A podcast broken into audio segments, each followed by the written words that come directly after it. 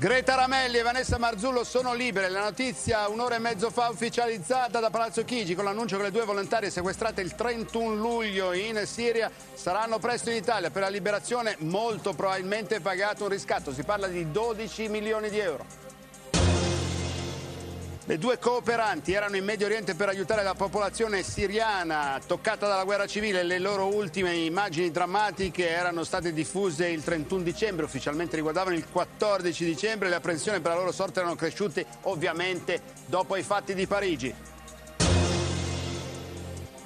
Dall'aereo che lo conduceva a Manila il Papa rilascia delle dichiarazioni pesantissime. Non si può deridere la fede altrui, è aberrante uccidere in nome di Dio, ma ci sono limiti alla libertà di espressione. Chi offende mia madre si aspetti un pugno.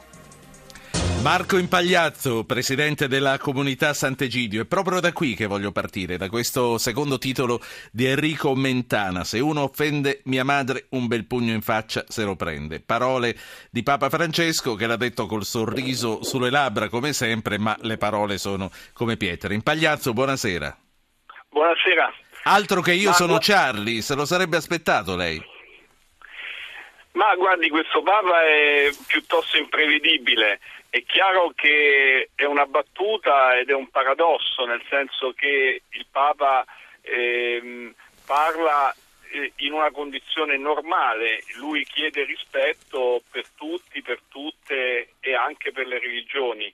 Chiaramente non mi sembra che ci sia un riferimento diretto a questa questione, è un problema di rispetto in generale che il Papa chiede in tutte le situazioni e a tutte le persone e a tutte le religioni. Impagliazzo, come ha reagito la Chiesa quando a sua volta è stata bersaglio della satira?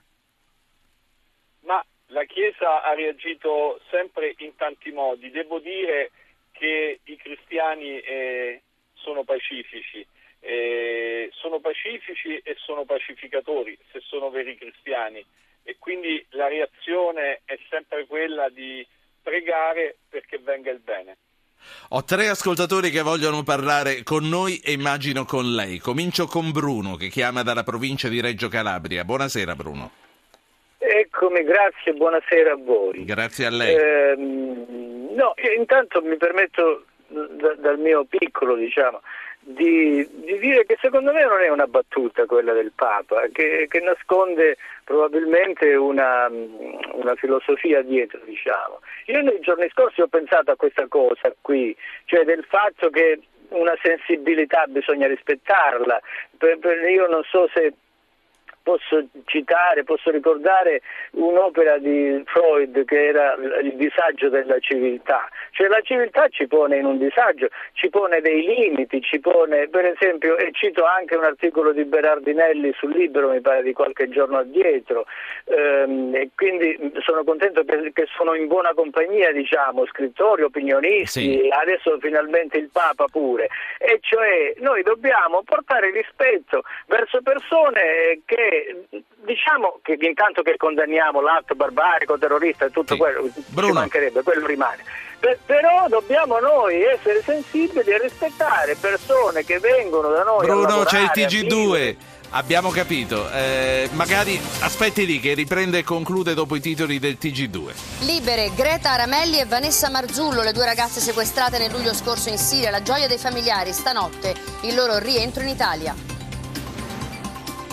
Operazione antiterrorismo in Belgio, blitz contro un gruppo di jihadisti rientrati dalla Siria, due morti per gli inquirenti preparavano attacchi a Bruxelles.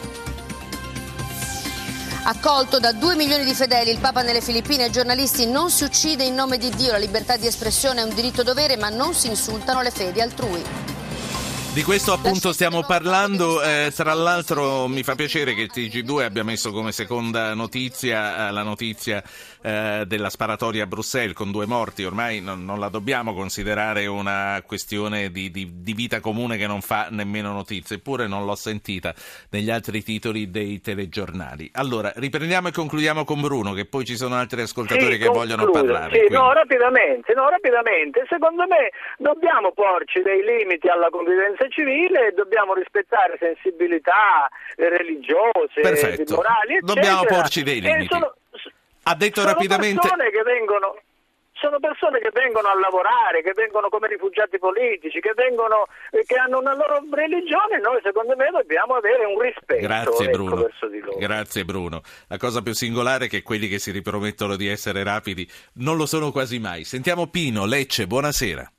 Buonasera, buonasera. Prego. Senta, io anch'io non sono per eh, Charlie, io sono per il rispetto delle religioni, perché vorrei che rispettassero anche la mia.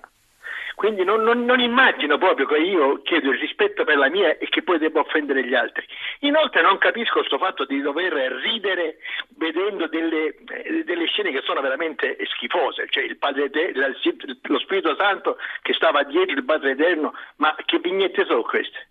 Ma chi è che ride queste cose? Un idiota può ridere, ma una persona intelligente di qualunque religione non ci ride.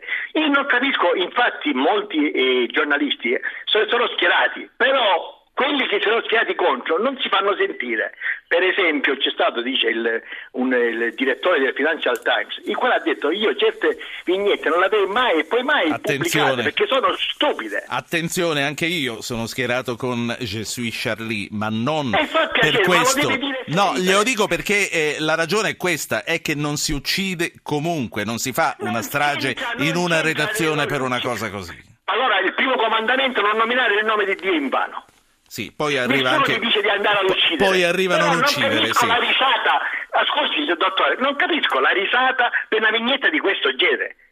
Se la si accetta la risata, perché la libertà, io voglio vedere se, se toglieranno questa libertà, e anzi ricordo, ricordo perfettamente che Forattini fu denun- eh, denunciato da D'Alema, il quale vinse la causa.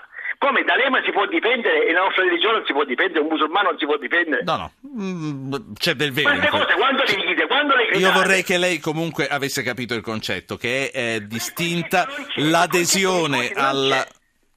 Il concetto non c'è perché tutti siamo contro l'uccisione, tutti, è, è- è la base, il fondamento, è stupido dirlo, è stupido dirlo il concetto. Il concetto invece è un altro, dice- ma si può, si può ridere, si può ridere vedendo Gesù, il Santo Spirito che sta dietro Quindi Spirito comunque lei, e poi la saluto Pino, quindi lei è d'accordo che non si può ridere ma non si può uccidere chi ride di. Ma non si può uccidere a prescindere, è a prescindere. La saluto. Però non si può fare le Sì, barzellette l'ha troppo detto, estremizzate. l'ha troppo. detto, grazie. Antonio dalla provincia di Varese, buonasera. Buonasera, allora visto che i due miei ascoltatori diciamo sono- si sono dilungati, devo stringere io.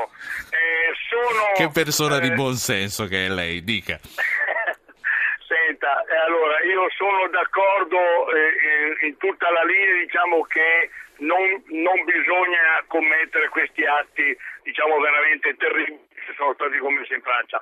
Però diciamo anche la satira diciamo, dovrebbe essere un po' ri- rientrare un po' nel buon gusto e entro qualche limite. Poi la libertà di stampa giustamente deve essere sempre, se- e dico sempre, in ogni momento, in ogni stato, essere espressa.